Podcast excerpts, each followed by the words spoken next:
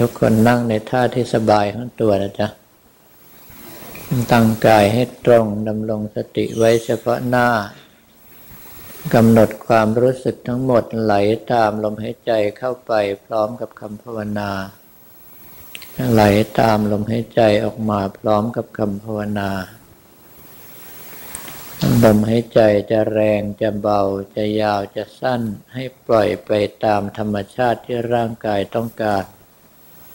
เรามีหน้าที่กำหนดรู้ตามเข้าไป รู้ตามออกมาเท่านั้น วันนี้เป็นวันอาทิตย์ที่ 4 กันยายน พุทธศักราช 2554จะเป็นการปฏิบัติกรรมฐานต้นเดือนวันสุดท้ายของเรา การปฏิบัติของเรานั้นมีหลายท่านที่ห่วงกังวล ว่าจะผิดทางทำให้เสียเวลาในการปฏิบัติ ก็อยากให้พวกเรา ยึดในอปันนกะปฏิปทา ที่องค์สมเด็จพระสัมมาสัมพุทธเจ้าตรัสเอาไว้ อปันนกะปฏิปทาคือปฏิปทาที่ปฏิบัติแล้วไม่ผิดนะจ๊ะประกอบไปได้สามอย่างด้วยกันคือ หนึ่งอินทรีย์สังวร คือการสำรวมตาหู จมูก ลิ้นกายใจ ซึ่งถ้าหากว่าสำหรับนักปฏิบัติใหม่ ๆ นั้นจะเป็นเรื่องที่ยากมาก เพราะว่าสติ ยังไม่เพียงพอ สมาธิยังไม่เพียงพอ เมื่อสติไม่เพียงพอก็จะไหลไปตามรูปรสกลิ่นเสียงสัมผัสและธรรมารมทันทีที่กระทบ เมื่อสมาธิไม่เพียงพอก็ไม่มีกำลังที่จะรั้งให้กลับเข้ามา อยู่กับปัจจุบันธรรมเฉพาะหน้าได้ ดังนั้นพวกเราจึงจำเป็นที่จะต้องเน้นย้ำในเรื่องของสมาธิให้ทรงตัวมากกว่านี้ ถ้าหากว่าสมาธิของเราทรงตัวอยู่กับลมหายใจปัจจุบันเฉพาะหน้า ตาเห็นรูป หูได้ยินเสียง จมูกได้กลิ่น ลิ้นได้รสกายสัมผัสหรือใจคุ้นคิด ก็จะไม่ไปให้ความสนใจไม่ให้ความสำคัญตรงนั้น ถ้าหากว่าเราไม่ไปให้ความสนใจกับรูปรสกลิ่นเสียงสัมผัสและธรรมารมที่เข้ามาถึง รักโลภโกรธหลงต่างๆ ก็จะเกิดขึ้นไม่ได้ เราเองก็จะมีความสุข จากใจที่สะอาดปราศจากกิเลสชั่วคราว ถ้าหากว่านับไปแล้ว ก็จัดเป็นวิคัมพนวิมุต เป็นการหลุดพ้นอย่างหนึ่ง แต่เป็นการหลุดพ้นเพราะใช้กำลังใจข่มกิเลสเอาไว้ การสำรวมตาหูจมูก ลิ้นกายใจนั้นสำคัญมาก เนื่องจากว่าพวกเราที่ปฏิบัติอยู่ในปัจจุบันนี้พอถึงเวลาเลิกปฏิบัติไป ก็ปล่อยให้กำลังที่ตนเองสั่งสมมาได้นั้น สูญสิ้นไปทางหูทางตาทางจมูก ทางลิ้นทางกายทางใจอยู่เสมอ ตาเห็นรูปก็ไปยินดียินร้ายกับรูป หูได้ยินเสียงก็ไปยินดียินร้ายกับเสียงเป็นต้นทำให้กำลังที่เราสะสมได้มาในระหว่างที่ปฏิบัติ ต้องนำไปใช้ในการยินดียินร้ายกับสิ่งทั้งหลายเหล่านี้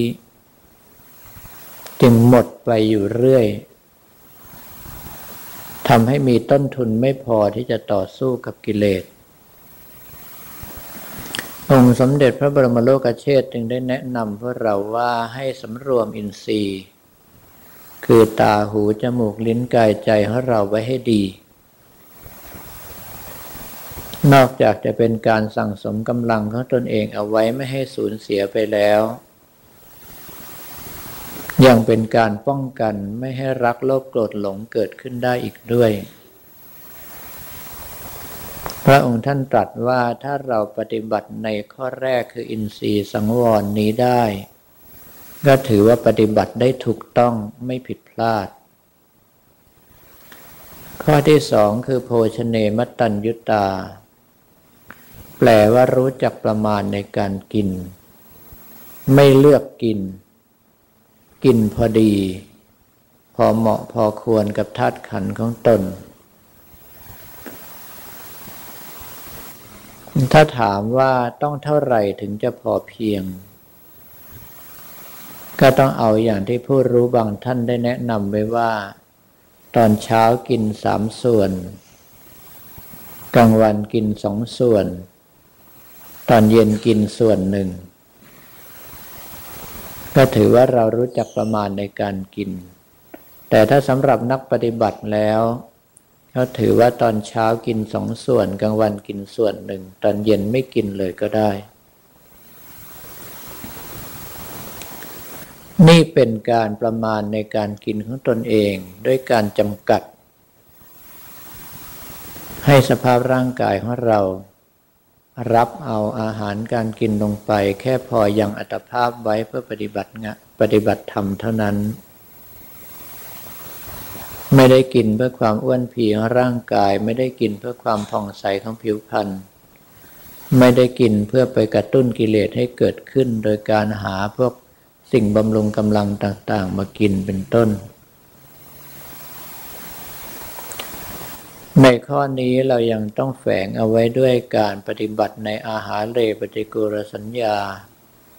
ก็คือพิจารณาอาหารเป็นปกติ ว่ามีพื้นฐานมาจากความสกปรกเรากินเข้าไปหรือไม่กินเข้าไปเราก็ตายแน่นอน แต่ที่เรากินเข้าไปก็เพื่อระงับความกระวนกระวายของร่างกาย เพื่อสามารถที่จะ ใช้ร่างกายนี้ปฏิบัติธรรมอย่างที่ตนเองต้องการได้ เราจะไม่เลือกกิน ไม่ใช่ว่าที่ไหนเขาบอกว่าดี เราก็เสาะแสวงหาตะเกียกตะกายไปเพื่อหามากินให้ได้ ถ้าอย่างนั้นเรียกว่าไม่มีโภชเนมตัญยุตา การที่เราจำกัดเรื่องการกินนั้น ก็เพราะว่าถ้าหากว่าร่างกายหนักไปด้วยอาหารก็จะง่วงซึมทำให้ภาวนาไม่ดี ถ้าร่างกายปลอดโปร่งจากอาหาร เลือดลมเดินสะดวก การภาวนาจิตก็จะทรงตัวตั้งมั่นได้ง่าย และโดยเฉพาะว่าถ้าเราเว้นจากอาหารมื้อค่ำก็ทำให้เราปราศจากความกังวล ไม่ต้องเสียเวลาไปสาะแสวงหามาอีก องค์สมเด็จพระสัมมาสัมพุทธเจ้าจึงได้ตรัสว่าถ้าหากว่าเราปฏิบัติในโภชเนมตัญยุตา ก็เรียกว่าเราปฏิบัติไม่ผิด ข้อที่สามข้อสุดท้ายของอปันนกะปฏิปทาก็คือชาคลิยานุโยกคือการปฏิบัติธรรมของผู้ตื่นอยู่ คำว่าผู้ตื่นอยู่ในที่นี้ก็คือการมีสติระลึกรู้อยู่เสมอ การที่จะมีสติระลึกรู้อยู่เสมอ แล้วป้องกันไม่ให้กิเลสเข้ามากินใจเราได้ ก็คือการระลึกถึงอาณาปานสติ คือการเอาสติกำหนดจดจ่ออยู่กับลมหายใจเข้าออกอย่างที่พวกเราปฏิบัติกันอยู่ในขณะนี้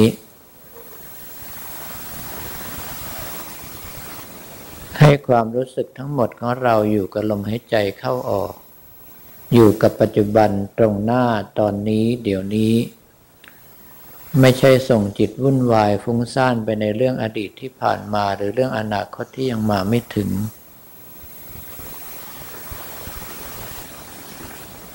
จนกระทั่งท่านทั้งหลายสามารถที่จะปฏิบัติ ให้จิตของตนก้าวเข้าสู่ระดับปฐมฌานละเอียดขึ้นไป ถ้าอย่างนั้น ท่านสามารถที่จะเป็นผู้ตื่นได้ แม้กระทั่งเวลาที่หลับอยู่ เพราะสภาพจิตที่ละเอียด จะรับรู้อาการภายนอกทั้งหมด นอนอยู่ก็รู้ว่าตัวเองนอน หลับอยู่ก็รู้ว่าตัวเองหลับ กลนอยู่ก็รู้ว่าตัวเองกลนมีสิ่งใดเกิดขึ้นรอบข้างก็รับรู้อยู่ แต่ว่าไม่ไปใส่ใจในสิ่งทั้งหลายเหล่านั้น ยกเว้นว่าบางอย่างมีความเกี่ยวเนื่องกันที่เราต้องไปจัดการให้เรียบร้อย ก็จะคลายสติออกมาอย่างระมัดระวัง เมื่อจัดการสิ่งทั้งหลายเหล่านั้นเรียบร้อยแล้ว ก็ดึงอารมณ์ของตนเองกลับเข้าไปสู่จุดปลอดภัย ก็คืออยู่กับอารมณ์เฉพาะหน้าตอนนี้เดี๋ยวนี้ต่อไป การที่เราเป็นนักปฏิบัตินั้น ถ้าเข้าไม่ถึงชาคลิยานุโยกคือการปฏิบัติธรรมของบุคคลที่ตื่นอยู่ คือหลับและตื่น มีสติระลึกรู้เท่ากัน ถ้าอย่างนั้นเรายังเอาดีได้ยาก เพราะว่าหลายต่อหลายท่านเวลากลางวัน สามารถที่จะระงับยับยัง้ง ไม่ให้รักโลภโกรธหลงเกิดขึ้นแก่ตัวเองได้อย่างดียิ่ง แต่เวลาที่นอนหลับสติขาดลง รักโลภโกรธหลงก็กินอย่างเต็มที่ กินเราตอนตื่นไม่ได้ก็ไปกินเราตอนหลับ พาให้เราฝันวุ่นวายไปหมด ท่านที่ไม่เคยละเมิดศีลข้อกามเมก็ฝันว่าละเมิดศีลข้อกามเม ท่านที่ไม่เคยละเมิดศีลข้อปานาติบาตก็ฝันว่าละเมิดศีลข้อปานาติบาตเป็นต้น แต่ถ้าเราสามารถปฏิบัติจนถึงระดับที่ว่าตื่นและหลับรู้ได้เท่ากัน กิเลสก็ไม่สามารถจะกินใจของเราได้ สติสมาธิของเราจะดำเนินต่อเนื่องไปตลอด เมื่อไม่ขาดช่วงลงความผ่องใสของจิตมีมาก ปัญญาก็จะเกิดมากขึ้น เห็นทุกอย่างได้ชัดเจนแหลมคม เมื่อเห็นสาเหตุของการเกิดทุกข์ได้ สมาธิที่ทรงตัวอยู่ก็มีกำลังมากเพียงพอที่จะตัดละซึ่งสาเหตุนั้น ช่วยให้เราหลุดพ้นได้มรรคผลแต่ละระดับตามกำลังที่ตนเองได้อยู่ ดังนั้นถ้าหากว่าใครปฏิบัติในข้อชาคลิยานุโยก องค์สมเด็จพระสัมมาสัมพุทธเจ้าจึงได้ตรัสว่าปฏิบัติไม่ผิดแล้ว ดังนั้นลำดับนี้ก็ให้ทุกท่านเอาใจจดจ่ออยู่กับลมหายใจเข้าออกเฉพาะหน้า อย่าให้จิตพลาดไปสู่อารมณ์อื่น ให้อยู่กับปัจจุบันธรรมคือตอนนี้ เดี๋ยวนี้คือลมหายใจเข้าออกพร้อมกับคำภาวนาของเรา ใครสามารถส่งจิตไปกราบพระบนพระนิพพานได้ให้ส่งจิตไปกราบพระบนพระนิพพาน ท่านใดที่ส่งจิตไปกราบพระไม่ได้ให้นึกถึงพระพุทธรูปองค์ใดองค์หนึ่งที่เรารักเราชอบมากที่สุด จะเป็นพระบูชาหรือพระเครื่องก็ได้ ตั้งใจว่านั่นเป็นองค์แทนองค์สมเด็จพระสัมมาสัมพุทธเจ้า ถ้าหากว่าเราสิ้นชีวิตลงไป ขอไปอยู่กับองค์สมเด็จพระสัมมาสัมพุทธเจ้าบนพระนิพพานเท่านั้น ถ้ายังมีลมหายใจมีคำภาวนาอยู่ ก็ให้กำหนดดูลมหายใจและกำหนดคำภาวนาไป ถ้าไม่มีลมหายใจไม่มีคำภาวนาก็เอาสติจดจ่อตั้งมั่นอยู่กับพระนิพพาน หรือว่าภาพพระที่เราจับเอาไว้ จนกว่าจะได้รับสัญญาณบอกว่าหมดเวลา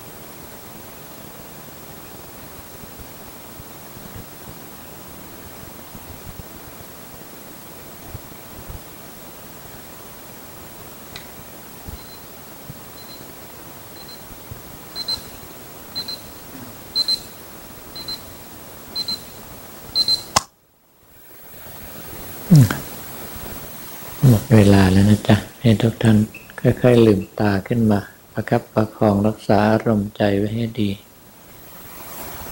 และพยายามประคองอารมณ์อย่างนี้ไว้ให้อยู่กับเราให้นานที่สุด ถ้าหากว่าสติของเราตั้งมั่นอยู่กับเฉพาะหน้านิวรณ์ห้าและกิเลสต่างๆ ไม่สามารถจะกินใจเราได้ แล้วเราแบ่งความรู้สึกส่วนหนึ่งไปทำงานทำการตามปกติของเราลำดับต่อไปให้ตั้งใจอุทิศส่วนกุศลจ้ะ